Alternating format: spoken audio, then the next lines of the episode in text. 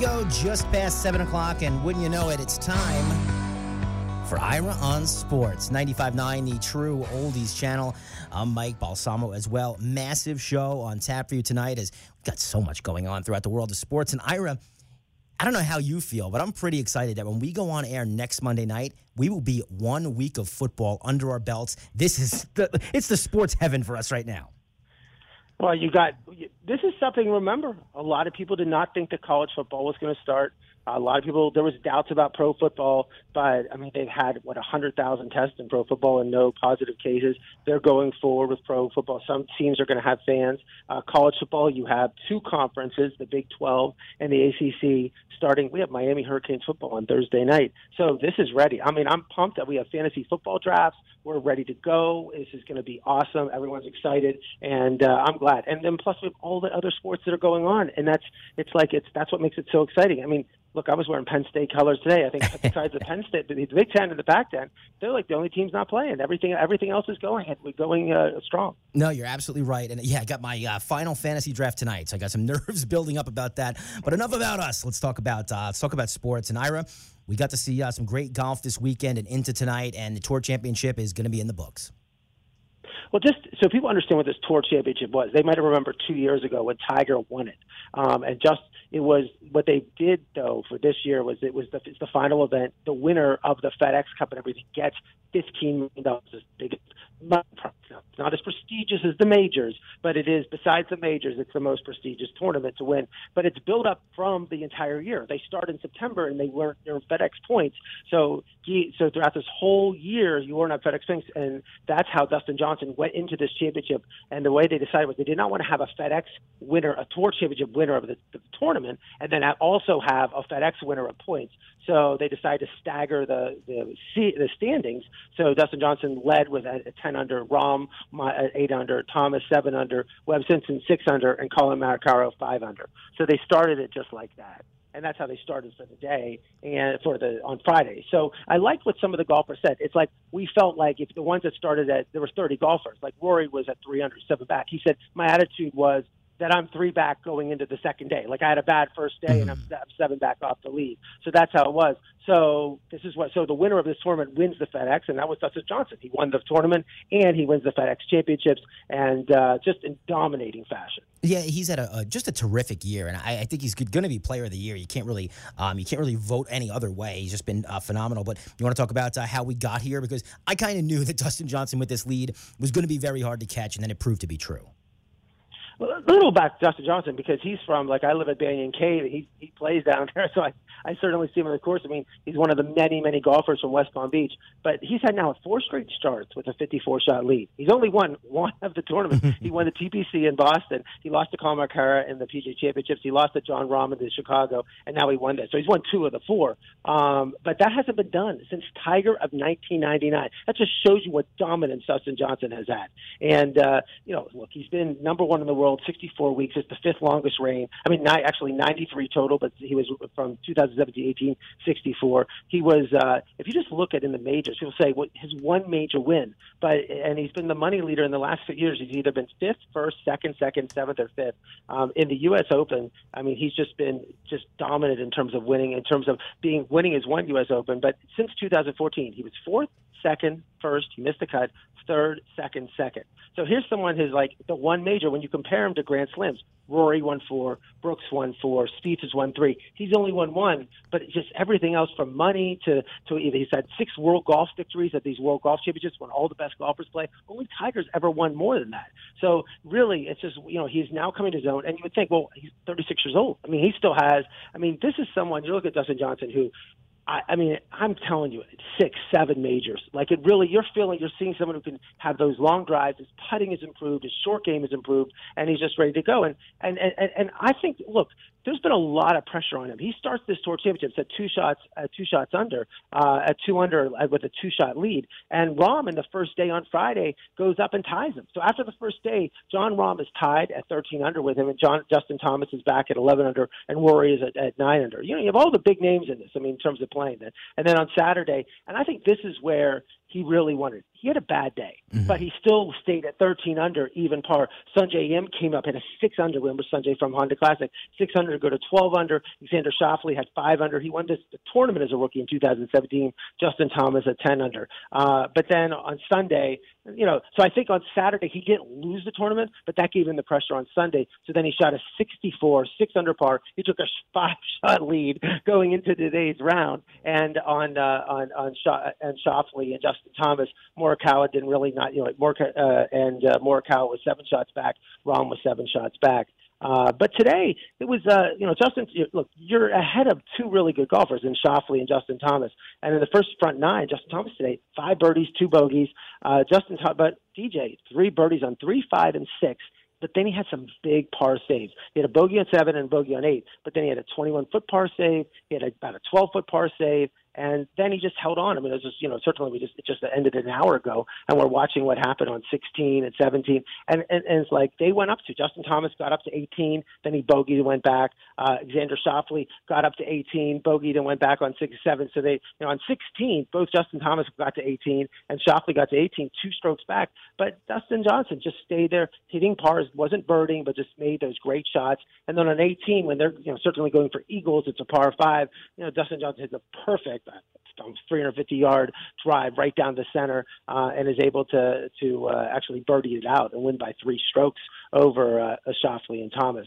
But it was like one of those wins, and and that's what you got to give Justin credit. The pressure was on him. Almost, it's been the pressure's been on him almost whatever. So that since you know he won, he lost last uh, week to Rahm, but still held the lead in the uh, in the in the BMW Championship. But for him, for four days now, with the best golfers in the world, just breathing down his neck to hold on, got to give him credit. Just amazing victory, amazing year. It's like weird to say it's an amazing year when we have the U.S. Open in two weeks. so, but it was an amazing year, and I agree with you. They're gonna. I think they're doing it is is the is the year winner is going to be now. So clearly he'll be the the year winner because he of his, of his uh, performance in the PGA and plus he won the FedEx Championship and a number of tournaments he won. You're listening to Ira on Sports on the True Oldies channel. I'm Mike Balsamo and Ira. Before we move on from golf, what a great idea to have this finish up on Labor Day. Really gives everybody something to do all day Labor Day. You know, with all the sports going on, today's kind of quiet, especially during the day. So this says every sports fan was glued to their TV all Sunday afternoon. I mean Monday afternoon. Yeah, I mean it was great, and I think the way they did it was was was super. Look, we've been talking about this for a while. Uh, uh, um, golf has done everything right, everything right. The tournaments been great. They got back fast. They were playing. They were the first ones back. The tournaments have been exciting, and this is without Tiger Woods. Remember, Tiger did not play in this tournament. There's the top 30 golfers in the world. Tiger was not in this tournament. The ratings have been great every single week. Um, and then you have guys come up, and it's like the fact that the golfers are playing. I got to give golf just so much credit because you have they, they had a compressed schedule, and you're thinking, well, the top golfers are going to take weeks off, and like they, they've been doing. But no, they're playing every single week. They're doing everything. They're playing, um, and just compelling golf at the highest level. And and again, you know, we talked about the fans. I, you know, you like the fans there. I don't miss them. I don't miss the fans. I can watch it without the fans. You know, because because usually when they hit the shot, you don't really hear the screaming uh, it's not like constant like at a basketball game. Uh, but uh, I look, you got to get, I got to give, you got to give golf tremendous credit for getting this through. It's been a great season, and and the fact that in two weeks you have the U.S. Open, and you just got to like Dustin Johnson's chances at uh, at Winged Foot uh, in New York, up by Scarsdale, New York. I was really looking forward to go to this tournament this year, but no fans. And then in November we got the Masters. So usually, and then what they, I'm noticing what golf has done. You're going to see tournaments now in November, in in October that they're going to bring into Vegas is going to have, I think, two tournaments uh, uh, that they're going to have. Uh, that they they're moving tournaments that used to be in Asia. That these are minor tournaments that the players don't play, but they're going to play in these to stay sharp because you have the Masters in November. So this is going to be you know, another great, exciting time for golf. Uh, just doing a great job. Now we'll see against football playing on Sundays if we're going to watch it, but uh, very interesting and, and just tremendous. Just what a great Labor Day finish. You know, Ira, we have been saying on this show that you know me and you both totally agree. Golf knocked this out of the park, and you know the ratings back it up. And you shared the ratings with us, you know, every week. And I'm, I'm shocked at how much of a market share golf has over some of these other sports. You'd think basketball would be just blowing people out, and they're really not. And, and sports like golf have been up there. So it's not just us that thinks this, the public is all over it too. Yeah, and West Palm Beach clearly uh, the ratings. Think so every week now, West Palm Beach is the number one ranked uh, metro area to watch golf, which doesn't surprise you. But the fact that there's so many golf courses, but the fact that it's into it, and and I just think the compelling names. I mean, now you're starting to see the Justin Thomases and the Rorys and the Dustin Johnsons and Jon Rahms. I mean, these names are names that people follow. They're exciting how they're prepared. It's just this is great. I got just tremendous golf uh, and, and making big shots. Every tournament comes down to the wire. Uh, just and, and and the golfers have been you know great and give good interviews, all those things. And, and look, and they haven't complained about all the all the protocols in place. Jay Monahan, the commissioner, I love to get him on the show. I mean, to really compliment him. And uh, but I do think when you watch these golf tournaments, you you've got to see that there's so many of these golfers are really just do a tremendous job in terms of these golf you know uh, tournament directors and setting up these tournaments. So maybe we can talk to our buddy Ken Kennerly, maybe see if he can get Jay Monahan on here on Ira on Sports. um, let's go ahead to, to tennis. And Ira, you're the big tennis guy, and I had to ask you here. What actually happened with Novak Djokovic? Because I think for the average fan, you kind of just saw the clip and said, "Wait, what happened?" Well, first of all, understand about the men's tennis under this draw. There's we went to the U.S. Open. Now, two weeks from now, after this is over, they're going to play the French Open. A lot of the European players said, wait a second, I don't want to go to play at the U.S. Open. I have to come back to France, and we're going to have to quarantine. I can't practice. I like to play in clay. I don't want to go to hard courts, which is what the U.S. Open has. They don't want to go back. Djokovic is like, no, I have 17 majors. I'm the number one player in the world. I'm playing this tournament. Nadal didn't play. Federer's had surgery, but a number of other top players didn't play. But the way his draw shaped up was perfect for him to actually go through. And he, he struggled the first couple of matches, but but he was he was he was he was he was he was you know playing great and and and, and doing a, uh, you know just rolling through it. Uh, I wasn't even watching the match. I mean, I was certainly focused on golf and and other things. And someone's texting me, "There's a problem in the Djokovic match." And look, I, it was to me the worst decision I've ever seen. I I I can't believe it. So Djokovic lose is playing in the first set of a match. He just got broken, so it's five six, and he just takes the ball and just flips it back to the backstop, which people do all the time. I have gone. I sit there at the U.S. Open. How many from from eleven o'clock in the morning till one two in the morning? Like I'm there the entire day, and I see it all the time. You lose your serve, you lose anything, and you just hit it back. Even if you win, you're like, yeah, I won, and you hit it back to the backstop. He happens, he just hits it back. wasn't hard at all. It wasn't like a swing. It was just like a flick of his wrist. It, it happened to hit a lot. It hit a lines judge in the neck. So this woman who's uh, it hit it hit her in the neck, and then she fell on the ground. And it's like at first I'm like, oh, this is terrible. This happens, but I see ball boys get hit all the time. I see linesmen get hit all the time. I see everybody get hit. In this tournament already, a cameraman got hit by someone hitting a ball back. And a lot of times they're hitting the balls and they're doing things. But I see on serves, 135 mile an hour serves are pounding linesmen. Like linesmen want to wait to call. Like I'm standing right behind a linesman. They want to make the call and they like let the ball hit them because they want to stand. They want to, you know. So in this situation, yes, it hit her, but she got up. She's fine. She's resting in her hotel. She doesn't go to the hospital or anything like that. And then they default him from the tournament. So here's the number one seed, the number one draw, and you default him from the tournament, not give him a warning, ball abuse, those things. And that's what I'm. What makes me so upset is everybody on ESPN. Like if you got, if anybody listened to ESPN, listened to John McEnroe, and Patrick McEnroe, and everyone else, Kristen McHenry, and all the people. They're like, oh, that's it was the right decision. They had no other decision it's, it's insanity. It's absolute insanity to throw him out. They could have given him a point penalty. I have seen players. If you watch Nick Kyrgios play, every single point he's hitting the ball in the stands. He's hitting the ball somewhere else. I guarantee you, these balls are hitting people all over the place. He's breaking rackets. He's throwing stuff. He's getting penalties and warnings and these things and that things, and they're doing it. And every player does it. Now, Djokovic has a hot temper too. He's known for this. But the point is, it was a clearly a mistake. He didn't take and fire the ball. He didn't take a swing. It was just he was hitting it back to the backstop. It hit the woman. Uh, unfortunately, you know, I talked to somebody who was a linesman there. It's like she should have got out of the, you know, either get out of the way or put your hand up or block it. it again, it happened earlier in the tournament, and a camera guy we saw the ball coming and a little, hit his shoulder. But I mean, I've been at these tournaments, and these balls fly into the crowd. I mean, I agree. If you hit you in the neck, it's sad. But it's clearly an accident. He did. He wasn't even mad at the linesman. People like think, oh, it's mad at the linesman. He wasn't hitting at the linesman. Not himself for for blowing the game. It just was sort of. But it was a flick. He does it almost after every single game. It happened. She was standing there. His flick wasn't right. She had moved a little over to where the line. It was. She hadn't moved off the line. Usually, when the game is over, the linesmen take a break and they clear out They don't stand on those lines. So she was still there, I think, a little too long, and, and that's where he hit it. And uh, uh, just horrendous. Now he's out of the tournament, and now the tournament loses their draw. And this is why tennis is so stupid and golf is so smart. Because I don't think, look, golf had all these rules you know, where they were penalizing people if you signed a scorecard wrong or somebody called in and saw someone ball move and Tiger's getting these penalties and, and Dustin Johnson, you saw in the US, you know, and, and golf is like, we can't have this. We can't get rid of our players with stupid things like this. We're going to stop this. So golf got it right. Tennis, no, they're going to just get rid of Djokovic. Their only main draw, the only person that people are watching, just get rid of him out of the tournament. Absolutely pathetic. And then they play like even like last night, Osaka, Naomi Osaka, who's a former winner two years ago. She's playing. They put her on they didn't need to put her on. Put her on eleven forty-five at night. I'm staying up to one, two in the morning watching this. You don't need to put them. You don't put you, you put your top one of your top female draws on at eleven forty-five at night. You you, default Djokovic and you wonder what the ratings of tenants are going to be in the in the, the toilet just stupid. The whole thing is crazy. It was even to a casual fan, you could really tell it wasn't malicious, and it was just crazy how everything shook out. And like you said, for being their top draw, kind of a, a curious move, but uh, you know it is what it is. And I think if the, if the the young lady hadn't have fallen down, maybe it looked worse, Ira, on TV and to the fan than it actually was, because obviously she's fine. It was just a tennis ball casually hit, but I think maybe that maybe played a part.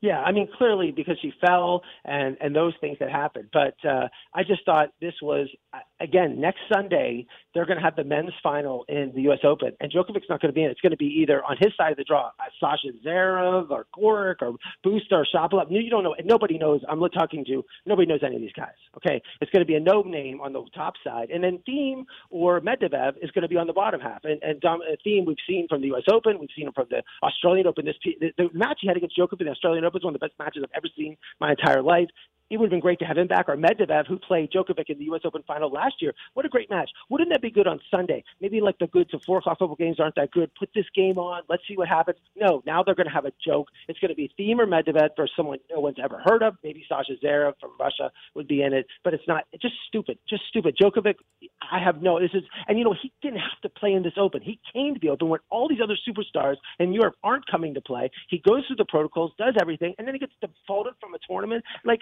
un, it's just I'm just shocked, and I'm sick of the commentators. like Patrick and John McEnroe. John McEnroe, who breaks rackets and throws things all over the place, is saying that oh he should have been defaulted. How many times? There's been one time, like one time McEnroe was defaulted for his actions, but I've seen him in like 50, 60 matches act just like that where he wasn't defaulted. So they showed some instances, whoa, this ball hit this person, and that's what they did. But the point is that was leading up to those things. There was an incident after incident. There was nothing leading up to this. So they just decided, oh, mistake, honest mistake.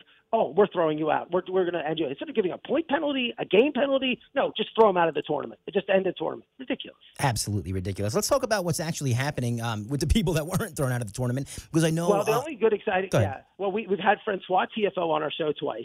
He's the last uh, remaining American. He is like one of the biggest, heaviest underdogs you can imagine against uh, Medvedev t- just tonight. But so he's so he's playing tonight. Um, Americans didn't do well. Isner lost in the first round to Steve Johnson. Uh, Taylor Fritz won two rounds uh, but then lost to Shapovalov. And the only exciting thing from a men's perspective is J.J. Wolf from Ohio State, I've never seen play, actually won two rounds and then lost to Medvedev, uh, uh, one of the star players from Ohio State. So it's nice to see. But in general, to have your, your the round of 16 and have only one American make it again, men's tennis in America is difficult. It is not going to get popular in America unless because soon Federer and Nadal and Djokovic are going to retire, and all if we don't start getting uh, great uh, young Americans, I know this sounds whatever, raising the flag, whatever, but you really need to have those American tennis players because it's going to take a while for the Thiems and the Medvedevs to get the, to get popular, like Nadal, Djokovic, Federer. And tennis has had this great run with these great individuals, these great players, these great personalities, and they can't do anything with it. I mean, it's embarrassing for tennis to think you've had Serena, and then you have all these other players, and now ten- and tennis's ratings is down, the popularity is down, and they're doing everything wrong. And now you have the U.S. Open. No one's there. It's just a mess. So let's. Uh, you, you brought up Serena Williams. Let's talk about her because she's looking pretty good. How are the women doing? Well, she's in the quarters, and and and there the men. Look, thirty Americans because so many females, only half the top, I think, uh, thirty six or thirty two females enter the tournament. So they bring into a lot of wild cards. So you bring a lot of American women. So the, almost thirty Americans of one hundred twenty eight made it. Uh, and uh, we have Jennifer Brady in the quarters. We have Jennifer Brady from Harrisburg, Pennsylvania, twenty five years old, played at UCLA. She defeated Angelique Kerber from uh, Germany in round of sixteen, and she has a good chance to make uh, uh, the quarter quarterfinals. Uh, you have on the other one, you have Naomi Osaka, who we've seen. Now she's Japanese, but she's been lived in America her whole life. Uh, people are familiar. She won it two years ago. She's playing Shelby Rogers, uh, American, 27 years old from South Carolina. That's the top half of the draw. And then in the bottom, you have uh, Serena uh, she this is she's going for history. Unlike you know, Djokovic was trying to get his 18th win. Serena has 23 majors. The record is 24. She wins this. She ties Margaret Court's record that stood for 50 years. Uh, ties that. Uh, she beat Sloane Stevens, in who won the U.S. Open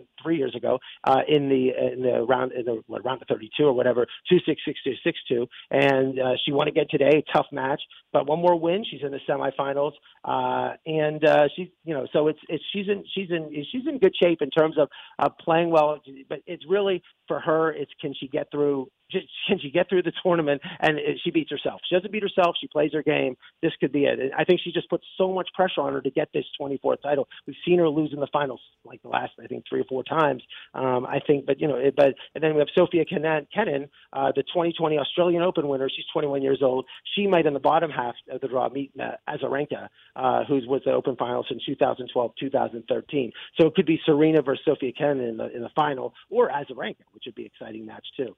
So, but uh, Coco Gauff uh, down there in Delray. She lost in the first round. Alison Riske from Pittsburgh, Pennsylvania. She was the 13. She lost the second round. Venus lost in the first round. But there's so many Americans. I mean, if you look compare men's tennis to women's tennis, there's so many great young Americans that in these tournaments some of them are just going to play well. You have so many chances, but you're we're looking for consistency. And the women's game of the last, I think, 13 majors, there's been 11 different winners. So you're really looking for some of these these other players not just to win a major and then disappear, but actually win a major and back it up with other majors. Uh, and that's what we're looking for. But uh, look, this is so keep your eye on Serena, and then I guess next it would be Friday would be the Thiem Medvedev semifinal, which should be fantastic, absolutely fantastic. But short of the final should be a disaster, and they should, or you know, should be a walkover in terms of Thiem and Medvedev winning. It would have been great to see Djokovic in that final against Medvedev or Thiem and have a great five set match, but we're not going to have that. You're listening to Ira on Sports True Oldies channel. Mike Balsamo here as well. Let's uh, change gears, go over to the NBA. And Ira, I don't think it was any big surprise that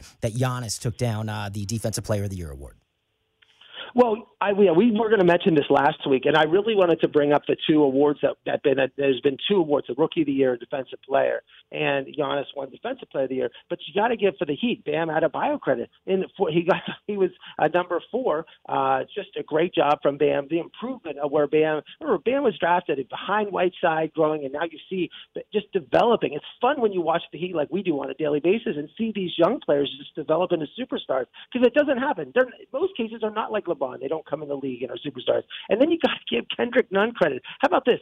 Ja Morant finished first for the Rookie of the Year, 19 out of 21st place votes. Well, Zion Williamson didn't finish second. He finished third. Kendrick Nunn. I mean, could you imagine if Zion has this amazing career and he's going to be like one of the greatest players ever? And then they'll say, well, you finished third to Ja Morant, who's also going to have probably a tremendous career. But who finished second? Kendrick Nunn, an undrafted rookie. Got to give Pat Riley credit for that. No, absolutely you do. And you got to Pat, Pat Riley credit for a lot, the way he's put this team together. So let's talk about that, Ira.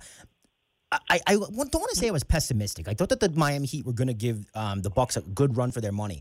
I didn't think that you know just two days ago they'd be up three nothing in this series. It's now three to one, but Miami is in the driver's seat here.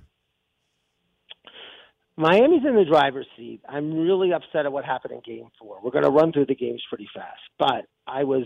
They really had a chance to sweep um, when with Giannis out of the game, and they took their foot off the pedal, and that was a disaster on their part. Uh, they really played poorly. Uh, as someone who watched the Heat all year, they had these moments, and you just thought that they, when they saw Giannis out of the game in that game four yesterday, that they just sort of didn't try. I mean, they felt like Giannis is out. We've already beat the team 3 0 with Giannis. Yeah. And they were, because the first game, I mean, these have been just such, such tremendous games. I mean, that first game, that's where you bring Jimmy Butler in. Like there's games where Jimmy Butler, and we saw two games ago, where he doesn't really do much. But in that first game, he sensed that he needed to do something. He sensed this is the first game, and this is why you pay Jimmy Butler thirty-three million dollars, and you are whatever because he scores forty points in the game, joining Wade and LeBron, the only Heat players to ever score forty points in a playoff game. When when Duncan Robinson is one for four and Herro three for eleven, Butler comes in for that forty points in that fourth quarter is just amazing. And I got to give credit. Look, you watch this game, you look at Jae Crowder playing defense on Giannis. I mean, it's a team effort. It's Bam Adebayo, but every game they they're starting with Crowder guarding Giannis, and Giannis was having difficulty. And and uh, you know Bledsoe and Middleton didn't really get off, and they didn't play so well. But it was just I like how the Heat end the game. They have Crowder in the game, they have Butler in the game, and they interesting they put Herro in that game with Dragic. Uh, who Dragic had 27 points in that first game, but uh, that was just it was like one of those games where just Butler came on in that fourth quarter when they had that lead and was look the Bucks were going to come in. I mean, Bucks had the best record in the NBA the last two years, and just to win that first game was was crucial. And then and then the funny thing is to back it up in that second game, which was just totally crazy, uh, where where they were uh, where they were you know the Heat were had this lead. You know they were up ten with uh, with six with ten with the final minute, six with 20 seconds to go, and then Jimmy Butler, who I'm giving credit on the first game, but makes one of the stupidest. I mean, you know when you're in grade school not to throw the ball back to the basket if you're trapped. He throws the ball back in the corner, and uh, and they and it, I literally threw it to Brook Lopez who dunked the ball. Like it was like the worst plot. Could have thrown it down the court, up in the air, anywhere. He had a timeout, and then uh, then he gets fouled. So they tie the game. He gets fouled. It only makes one to two, so they're so they're up three points.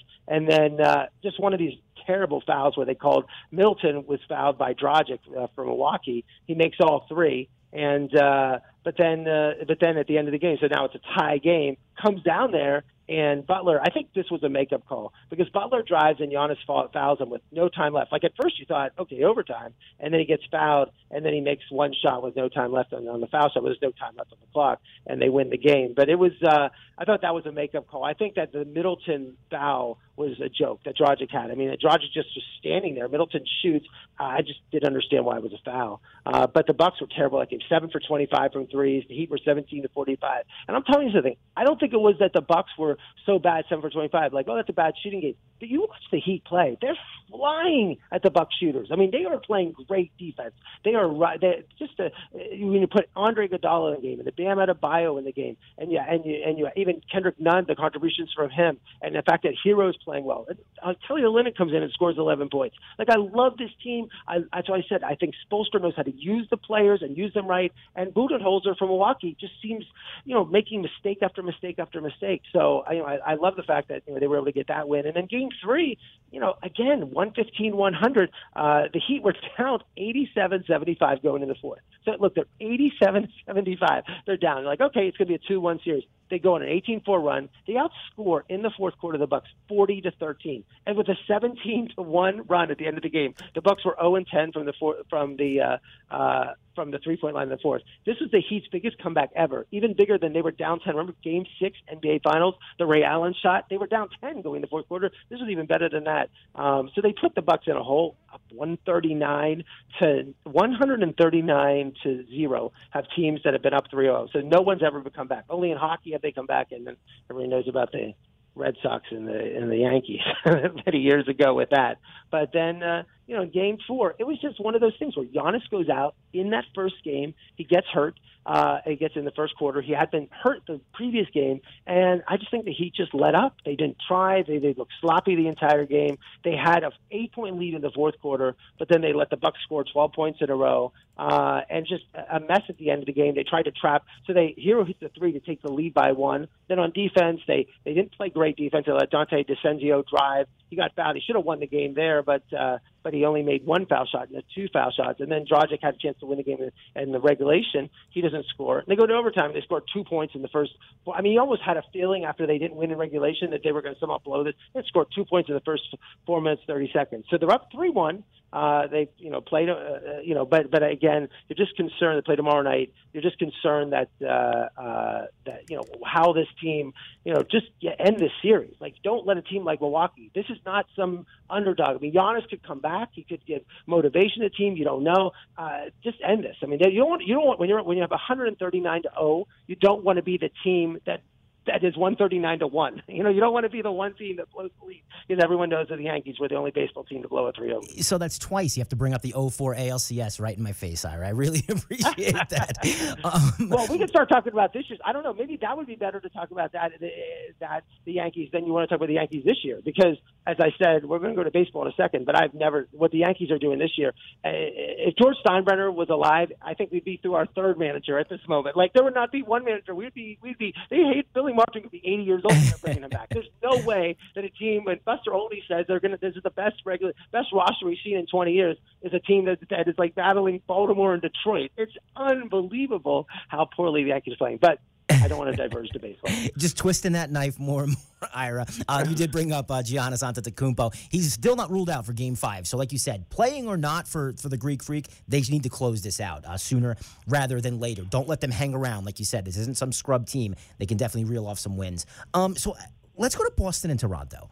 And I got to tell you, I was a little bit worried when Toronto went down two games to nothing. But like the reigning champs and consummate professionals they are, they've battled back, and that series is now tied. Well, exactly what we're talking about the Heat. Boston, uh, in a situation they're up 2-0, they go and, and and and the difference is like when you're not that much better than the other team. It's like, like if you're way if you're better, like you're playing Brooklyn or whatever, and you're up 3-0, you're not you know we lose a game, it doesn't world world doesn't come to an end. But when you're not, when you're even, if you watch these games, like Toronto did not play that well that first game. They they played terrible. VanVleet was three for 16. They were 37 percent shooting. Uh, Tatum, Walker, and Smart around. I mean, Boston looked fantastic. Second game, they come back. Marcus Smart, look, Marcus Smart made five threes in a span of three minutes. Without that, I don't think they win that game. Mm-hmm. Uh, and the Raptors missed 22 of the last 28 shots. And the Celtics only won by three. So Raptors missed 23 of the last 20 shots. Walker makes five threes in three in, in, in five threes in three minutes, and they still barely win. So then you go to game three. And I want to tell you something. I, it is like one of the weirdest calls, the weirdest games that you've ever seen. And and really, at the end of the game, the uh, the Celtics had it. Had, it was it was a tie game, and Kemba Walker made this play. I was texting people. It's like I would rather have Kemba here than Kyrie. Kemba Walker is dribbling around. It was tremendous. It's all throughout the point. It looked like he was going through Gasol, VanVleet, everything, and then he was able to get a wide open pass to Theis, who dunked the ball in for the Celtics, giving them a two point lead. So there's 0.5 seconds left for Toronto. So 0.5 seconds left, and they're going to be down 3 0. And what does what does the Celtics do? They put Tacko Fall, who hasn't been in the game, who's seven foot five, but they hasn't been in the game the whole season. Have him on the ball. Where I would have not had nobody on the ball. Like I would have had someone play center field because there's no chance once the person got the ball, you can't throw it back to the guy who inbounded the ball. So I'm, I'm look, I'm criticizing Brad Stevens, who's the biggest genius in the world. But the fact is, I just didn't understand what they were doing with this play. And you have Tacko Fall there, and and Kyle Lowry threw this perfect, like you're not going to see Patrick Mahomes throw a pass like that at 55 feet across the court to OG Anunoby. I have no idea what Jaylen Brown was doing. Like Jaylen Brown just standing there. So they had like three Celtics guarding nobody, and they threw it to OG Anunoby, who it seems like the longest 0.5 seconds drains a three. Now that three like saved the whole Toronto season and everything, but I just thought the defense was terrible, and that's where you got to give Nick Nurse credit. He what a perfect play. He designed it great, and he let the Celtics make it. Sometimes when you design a play, it's you're playing in to make the other person make a mistake, and Stevens uh, just a terrible mistake. So they lose that game, and then they go back and they lose Game Four too. The, the, the, the in terms of Toronto wins that game 100 to 93. So now you have tonight coming up a, a two-two series, and Toronto's like right where they want to be, and you're Boston, and you're like, we're a half a second away from being up 3-0, and we just blew this whole thing. No, absolutely. Yeah, it's you got to put people out when you can. And little things like that, I'm not going to be shocked at all if Toronto comes back and wins this series now. And it'd be definitely a lot of that game three is going to be riding on them. And that they just uh, just started up game five tonight, Boston and Toronto. So we'll have the result of that one uh, in a couple of hours. Um, let's go to the West, Ira. Oklahoma City and and Houston. I mean Oklahoma City and Houston. That we had two great games there, and uh, let's talk about that. Well, what happened was, you know, again, it's really weird. Houston's just this crazy team. I mean, they're crazy. They shoot, they make it. They don't. But Game Six, you got, you you just got to give. I mean, Westbrook was absolutely horrendous. He was turning the ball over left and right. Chris Paul just had a tremendous game. Oklahoma City had no right to be in a series. Yeah. None at all. I mean, it was it was it was absolutely crazy. They're too young. They're older. Their their old players are too old, and the young players are too young and too inexperienced. And they were still able to to, to hang in the game and uh, and to win to win games to force a seven game series. And Westbrook again, six turnovers, seventeen points. Harden. See, the thing about Harden is he's a thirty five point game score. In the playoffs, he's like a twenty seven point. Like he doesn't go up. His points go up. Jimmy Butler's points go up. These other players, superstars, go up. But well, Harden's averages go down. Like he's a worse player in the playoffs.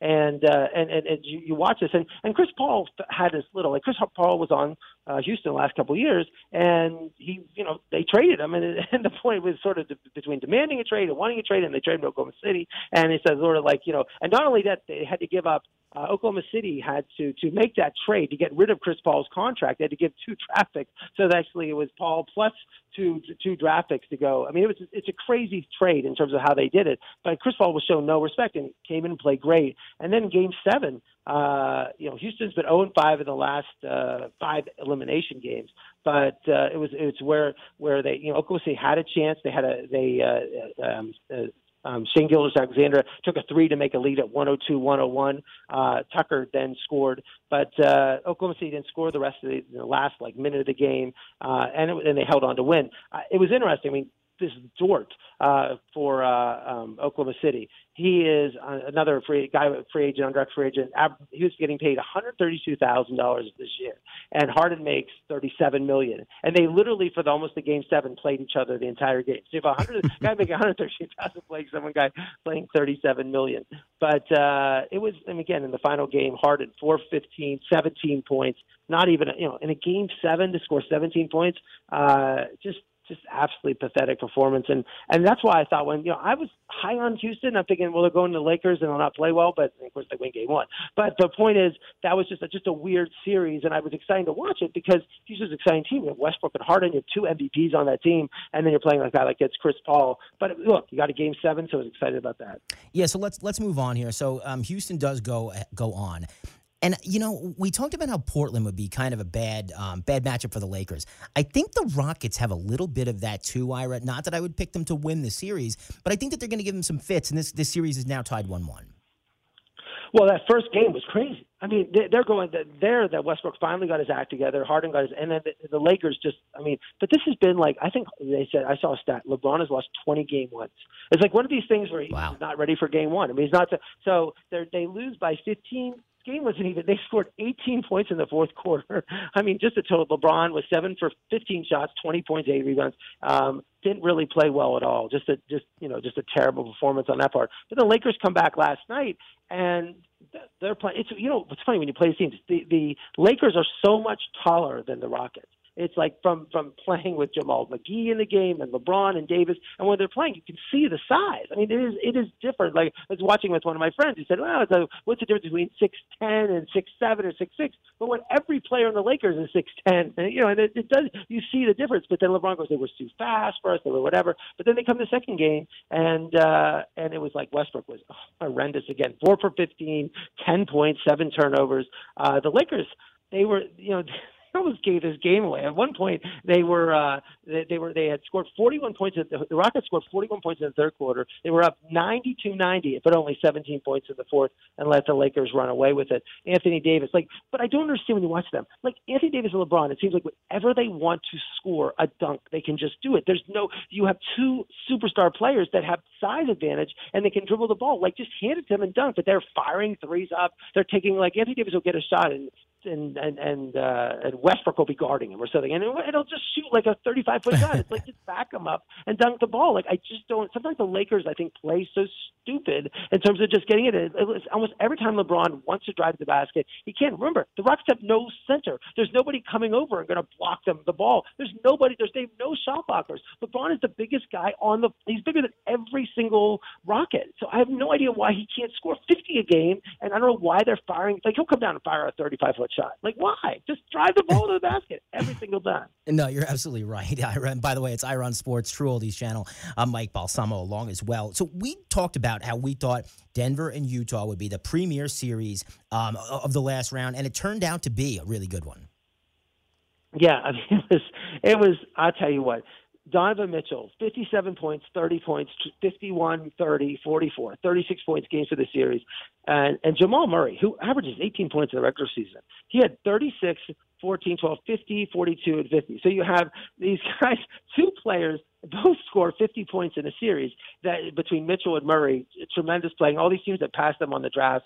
Uh, Denver was up, up 19 points. And I, you know, you thought this game was a total blood, but I got to give again. You got to give Mitchell credit. He just came back and and, and hung in there, and they and they barely hung up. A, you know, one eighty to you know how about the score? 80 to 78 but uh, it was like one of those games where uh, we're at that point where the Jazz got the rebound and, and Mike Conley had a 26 foot shot uh, to win the game, and it just went in and out. Like that ball goes in, times out. The Jazz. We're talking about the Jazz playing the Clippers. So it was like it was like it was just a super exciting game. Um, and Game Seven to have, I mean, two exciting Game Seven. Someone like basketball like me, I just loved it. I thought it was great, and I like the fact that Murray and Mitchell guarded each other most of the game. Uh, it was, and, and it was, it was one of those situations, and see Conley go with that last second shot to try to win it. Uh, but in the final game, Mitchell only he scored 22 points, and Murray scored 17. They sort of just, I think, tired themselves out for their for their play. Uh, but uh, uh, it was like it was like one of those games. But still, again, I thought it was just a great game seven. And Denver, who I you know coming back from a three one deficit, Utah was up three one. They came back and won that. Ira on Sports, True Oldies Channel, Mike Balsamo here. So, so they move on and they're going to play the LA Clippers. And this is another one where I, I think the Clippers are the better team. You know, you think that they're going to move on, but it, it, it's not slouches here. We're going to get a good series, and this one's all tied up at one it was fun. Unlike the Rockets, where so I thought the Rockets were going to come in. They're exhausted from a seven game series. You expect the Lakers to beat them by 50. That's exactly what the Clippers did. It was uh, the score was up by 18 at the half. They won by 33 in the first game, and then you think the Clippers are going to come back and have this other great game. Like you're waiting for the Clippers to come back and have a, you know, go up 2-0. And boy, they play terrible. Finally, Kawhi Leonard. You know, he's played great this whole playoff series, which I'm not as big a fan because of load management, but he had, he had was four for 17, 13 points, four turnovers, and they ended up losing to that, to that series is one one two. So you know the, the, to to put to reset this, the Lakers in Houston are one one, the Clippers in Denver are one one, and uh, the Heat are up uh, three one, and then two two Boston Toronto. It's interesting. They started what they did for the playoffs. It used to be people were like getting confused about how these games are. It used to be they would wait for the series to start, saying, okay, now we're going to start. When we might start a series early, and teams would like clinch and then sit a week. But they were yeah. so concerned with COVID. The idea was that wait, if we have a testing or a positive test, we don't want we want we want to get as many games in as possible. So if we have positive tests, we can wait a little. You know, it won't affect it. So you're going to see throughout this whole thing, until the finals, that once you clinch and the two teams can play, like if if Boston and uh, so Toronto and and the and the Heat they'll start playing where the uh, the West might have to wait another like three or four days to go get started. They're just going to keep playing them every other day, which is great. I like watching playing basketball every other day. But uh, that, that's why look, I'm pumped for the series. This is a great chance for the Heat. They can look the Heat if they play well can win the NBA championship this year, which would be great. I mean, could you imagine the Heat versus LeBron in the NBA finals? That would be tremendous. I wish the fans. I wish we could be there at the games and watch these games. I, am totally on board with you that the, the heat the, the, sky's the limit for this Heat team, especially the way they've managed to. You know, Erik Spoelstra is a great coach, and and Pat Riley put the team around them, and it seems like they know how to neutralize any team. They may not beat you seven games like that, but their plan for Giannis has been great, and that's this is what they've done all season. Kind of use the the sum of their parts as greater as a whole, and, they've been really good. And like you said, Ira, I'm not going to be shocked if we see them playing in, and the in one thing, championship. And the one thing that I'm upset with is I'm watching television, and all they want to talk about in sports talk radio is is Giannis going to come to the Heat because he's a free agent after yeah. next year. And I'm like, I, we like wait, let the Heat win the title this year. Like you have a chance to win the title. Don't wait for Giannis to come to the team to win. The, it's like like like use this. Like you have a chance to win. Win it now. Like Toronto last year, you got to give them credit. Like they won the title. You had your chance to win it. The Warriors got hurt. You go and you win the title. Like winning a title is really hard to do. Only one team does it every year. Like don't talk about Giannis coming in two years. I'm more. That's I think that's dismissing the Heat. I think when they're talking is like the Heat need that. No, the Heat can win it this year. They can beat the Lakers. They can beat the Clippers. They have a good enough team if they play well with Dragic playing well and, and Jimmy Butler and they, as we talked about before, the young and the old players and the Duncan Robinson, like Tyler Herro can can make mistakes and not play well, miss some shots, but then you have the, the veterans on the team. It's just a perfect blend. It's like the it's, it's just totally like a band almost making great music. You know, it's just amazing. I love how the Heat play and they play well, and I think they have a chance to win it this year. I don't want to talk about Giannis coming to this team. Let this team win a title. Forget about talking about Giannis. Let's uh, move on to the NHL here. Just about 15 minutes or so left here on Ira on Sports. So, Ira, one of the best series that I've seen in a long time. The Islanders uh, playing Philly, and Islanders go up three to one in this series, and then the Flyers just battle back. And despite the Islanders played a lot better than them in Game Six, but they got the win. Islanders once again in Game Seven absolutely were just a better team. They're there's really no question that Barry Trotz is the best coach in the league. They won that. The midseason acquisition of Jean-Gabriel Pageau from Ottawa really paying dividends for them as he's ignited that offense to, to just another level. And they're going to be a challenge for anybody. They're going to face off against Tampa Bay, and that series uh, will get started tomorrow night. And then Dallas. You know, we talked about on this show a couple of weeks ago how the most important position in sports is the quarterback. The second most important position in sports is the hockey goalie. And Anton Khudobin is not Dallas's starting goalie typically. They've got Ben Bishop. He's a stud. But Khudobin was just playing great in the prior series. They start him last night against Vegas, and he gets a one nothing shutout. So it just proves how the hot hand is something you have to roll with in hockey. I'm really impressed with that. It takes a little bit of courage to start the backup, and then to have him get a one nothing shutout really justifies it all, Ira. And speaking of justify, he was our winner last year. Let's go, or two years ago. Let's talk some Kentucky Derby. I thought there was no chance Tiz the Law could lose this, and as a result, I lost some money on this. well, authentic. It was one of those races. I think you would at the home stretch, if you were watching it, if you just turned the TV on and said, "I bet Tiz the Law," and we're on the home stretch, I think you'd feel good because he was right where he was right behind authentic. Yes. Authentic looked like it, it was tiring a little bit. And you talk about second wins and, and second wins and, and like runners. I mean, Authentic got that win that that you really didn't expect. Now, we're not, Authentic's not a long shot. I mean, Authentic was the second or third favorite in this and was finished second at the uh, Santa Anita Derby, the AP Indy, and then he went and won the the Haskell uh, just a few uh, a month ago. Uh, so the idea was though, but I felt like you felt like Tiz the Law was going to, you know, do what he did in Belmont and and, and certainly in, in, in Monmouth and come in and win this, and just just didn't. I mean, I think uh, as someone said, Authentic ran a couple strides faster than it's ever run, and Tiz the Law ran a couple strides slower, and that's why you had a very good end of a race, but one where Tiz the Law finished in second place. It, it, it, seemed like he tried to make two moves, and the first move he kind of got rejected by Authentic, and the second move he just didn't have the gas in the tank, and you know he went to do it, and Authentic just kept running his pace. I was shocked though. You're absolutely right. Once they came into that back stretch, I'm looking at it like, okay, this is exactly what Tiz the Law wanted here, and once they put the pedal to the metal, just didn't have the didn't have the fuel or the speed to, to get it done. And I think the betting public is paying the result. I. Well, I think you know it was interesting with the jockey. So Bob Baffert, that's the Bob Baffert horse. You see him with the white hair and one of the most famous uh, uh, owner, uh, trainers. He's won. He's now his sixth Kentucky Derby winner. Uh, and also, it's actually Authentic is owned by something interesting called My Racehorse Stable, where you can buy a micro share for two hundred six dollars on twelve thousand five hundred. So that was it was sort of an IPO of the horse. It was one of the. it's not the main owner; it was part of it. But I thought that was cool. Like it's, it's like one of those things where you can have people actually own stock in a horse, which is you know, interesting and different. Um, but I think it was Mike Smith chose to uh, this um, uh, Drayden was running authentic for the first four races, and then Mike Smith went on on it on the horse the last race.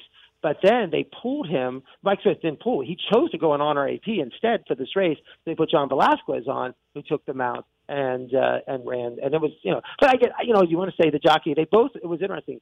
APND, Authentic, and Tiz the Law all were 16, 17, 18. So they broke from the far of the track. And if there was, there were only 15 horses in the race. You wonder if there was the traditional like 20, 21 horses. You know, if it, that was like just the slow, lowest amount of horses that had, they've ever run. I think in the last like 20, 30 years. But the point was is that would that have made a difference in terms of the number of horses? But boy, Authentic had a great win, and and and, that's something. Now it sets up for the Preakness in a month.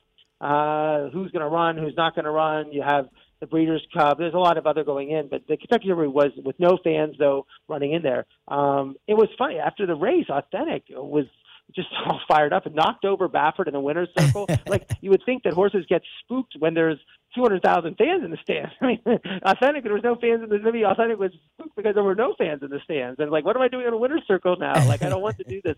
And, uh, uh, but that was, I didn't even, you know, I, I just, I criticize how NBC does this. They want to run to commercial after commercial after commercial. Like, they don't let the race breathe. The race is over. They go right to a commercial. It's just, there's got to be a better way to do horse racing like that. I know they have to make money. I know that's what everybody's watching it, but it just sort of takes away, like, when the horse just wins it and you just go right to a commercial. I agree with you, and I think it's with every race. I, I kind of don't like the way it's presented, and it gets a little annoying the way they do it and try to squeeze all the ads in. But like you said, they guess they got to make money. Um, let's go to auto racing, and you've become a really big Formula One fan over the past couple of months, Ira.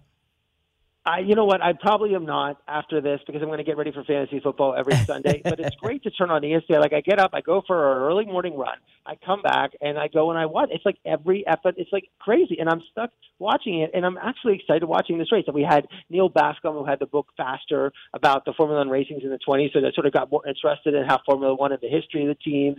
And there is like you see the McLarens and the Ferraris and the Mercedes.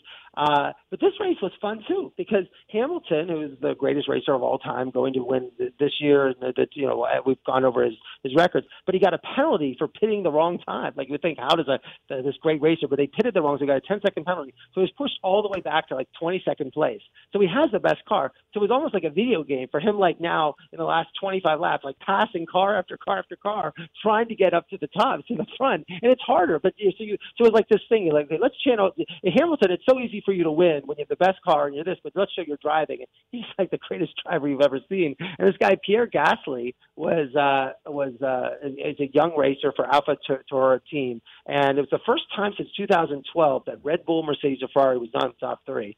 Uh, but he ended up holding up Carlos Sainz, who it was like it, again, it was really close. And, and Carlos, and when the race ended, he goes, "I just want." He started crying. He goes, "I just wanted one more lap, one more lap. I would have passed him." and it was, and it was, it was one of those things where the last half lap, he was trying to pass them, and they were blocking and passing. So pretty exciting. I mean, it just it was exciting. Hamilton ended up working his way back to seventh place, but I'm pumped for just love the F1. And then just to jump to, to NASCAR a little bit, Darlington, which was the first race when they came back from the uh, COVID shutdown, they had 8,000 fans in the stands.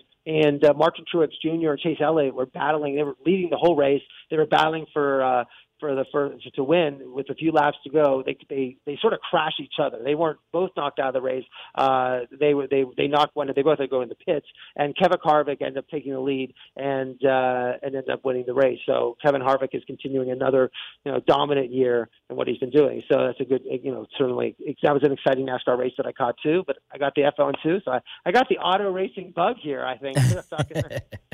oh, it's Ira on Sports. We're on the True Oldies channel. I'm Mike Balsamo. Let's go to baseball, Ira. And we've got just about uh, eight or so minutes left here on the show the AL kind of set. I mean, we know what we're going to see here, and we've seen you know some ups and downs from the Yankees, like we talked about. But um, we kind of know who we're going to see in the entire uh, AL side of the of the shakeout.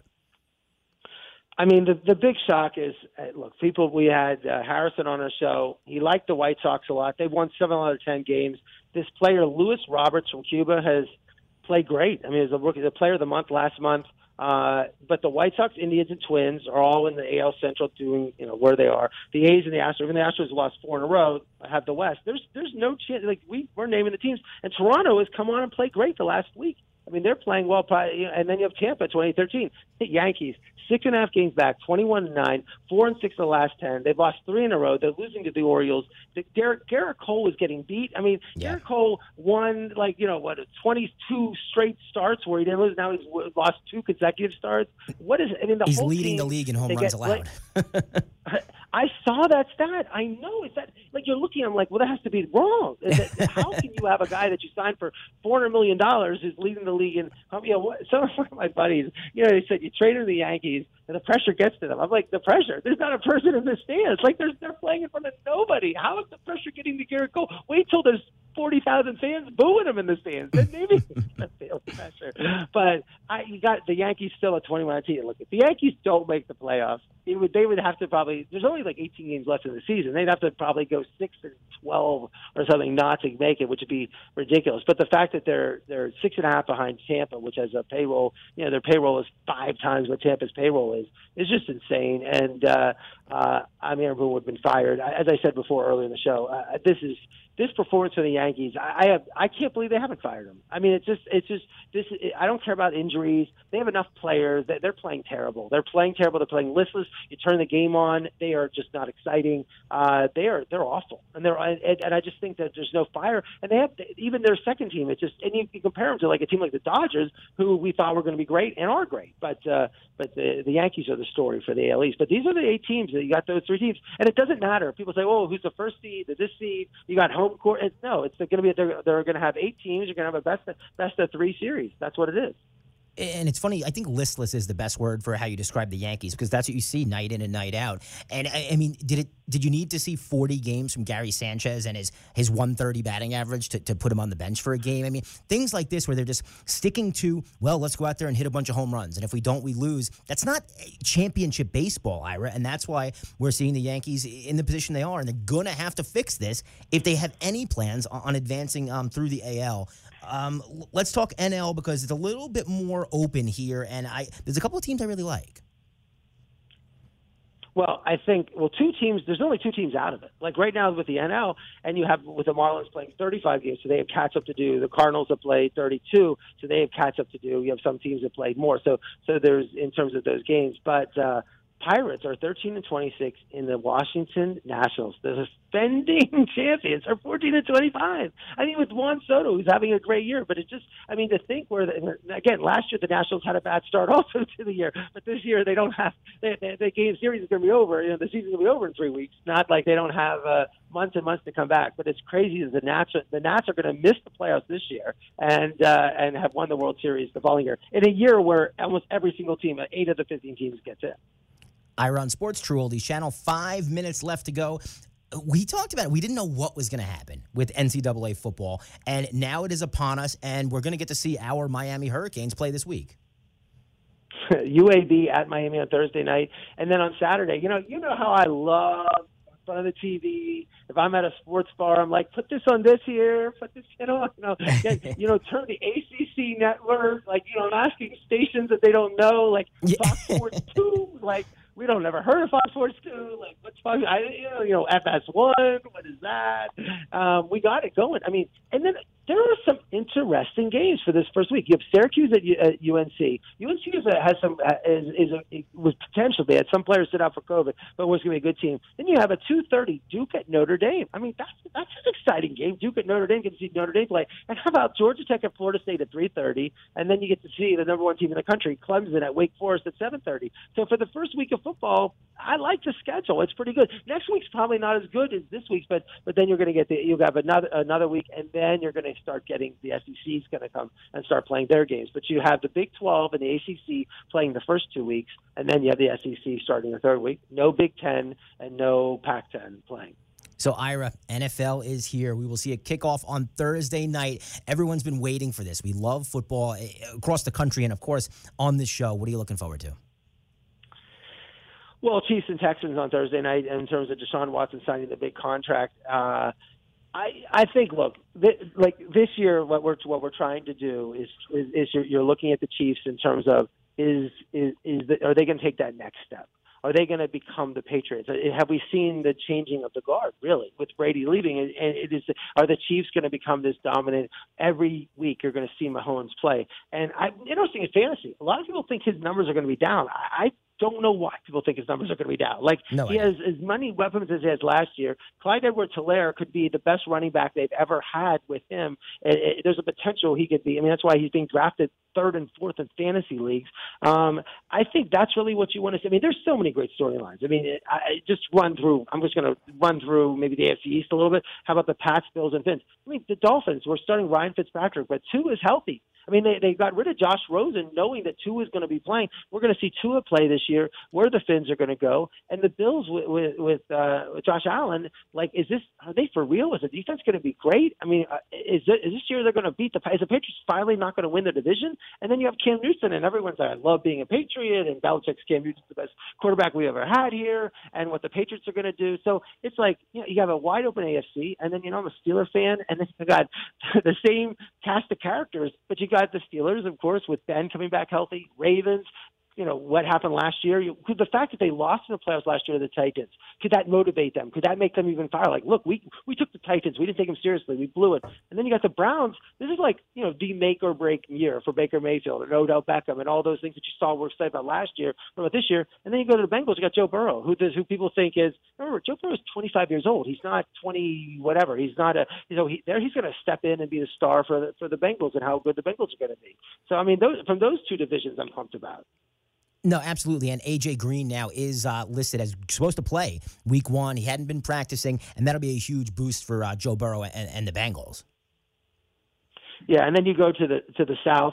The Titans. I mean, what a great run they had last year. But is this the type of team with Henry running the game and Tannehill at quarterback? Are they just going to be this dominant team? Are they going to roll through the Texans and the Colts with Philip Rivers now at the quarterback? You know, like what's that going to be? What's that going to happen? And the only team that's not excited is Jaguars. I mean, Jaguars are terrible, awful. They'll lose every game. Um, but you got the Tex- Titans, Texans, and Colts. So these are all exciting. And then in the West, you have the Chiefs. But the Chargers look. I mean, everybody likes the Chargers. They seem to have this, you know, a, a good team. And to Taylor and with their defense improved. Uh, Uh, the Broncos could be sneaky, and the Raiders moving to Las Vegas. Unfortunately, they're not playing in front of the fans in Vegas.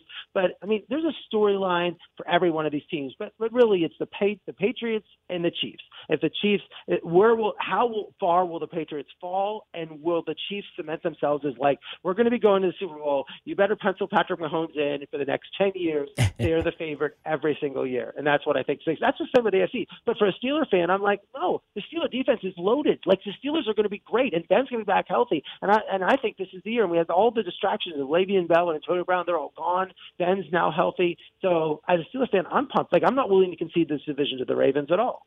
Ira, we got just about a minute left. What do you think's the NFC storylines here?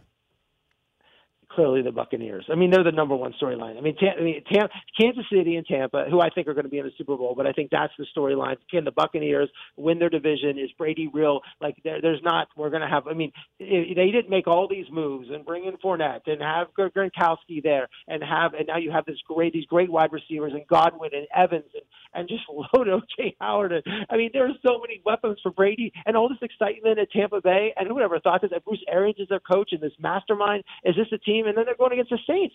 Um, I, I, you know, and then in the NFC West, the Niners and the Seahawks and the Rams and the Cards. I mean, really, the Cards are really improved this year. The Rams, what happened last year? The Super Bowl two years ago. Uh, you have the Seahawks, Russell Wilson just looking dominant again in terms of, and the Niners are winning the Super Bowl. I mean, the NFC West seems like any one of those four teams can come out of it. I just am pumped. And you have in the NFC East, you have the Cowboys and the Eagles, uh, both besides Washington, which you know, should be horrendous, and the Giants. I'm not sold on. I'm not, I'm not going to get so pumped up about that team. But I really think your your teams are going to come from the Buccaneers and Saints in that division, and then the Niners, Seahawks, and Rams. Maybe the Cards coming up, but but I think when the, and remember this year the one thing about the uh, NFL is the number one seed to have the revised playoff format. So the number one seed gets the bye. So it's they're going to have that extra playoff game. So being number one seed is really important. And I think Houston Bucks will be the number one seed. And I think Houston Bucks are going to be to the Super Bowl. We are out of time. On behalf of Ira, I'm Mike. Let's talk next Monday night. It's Ira on Sports.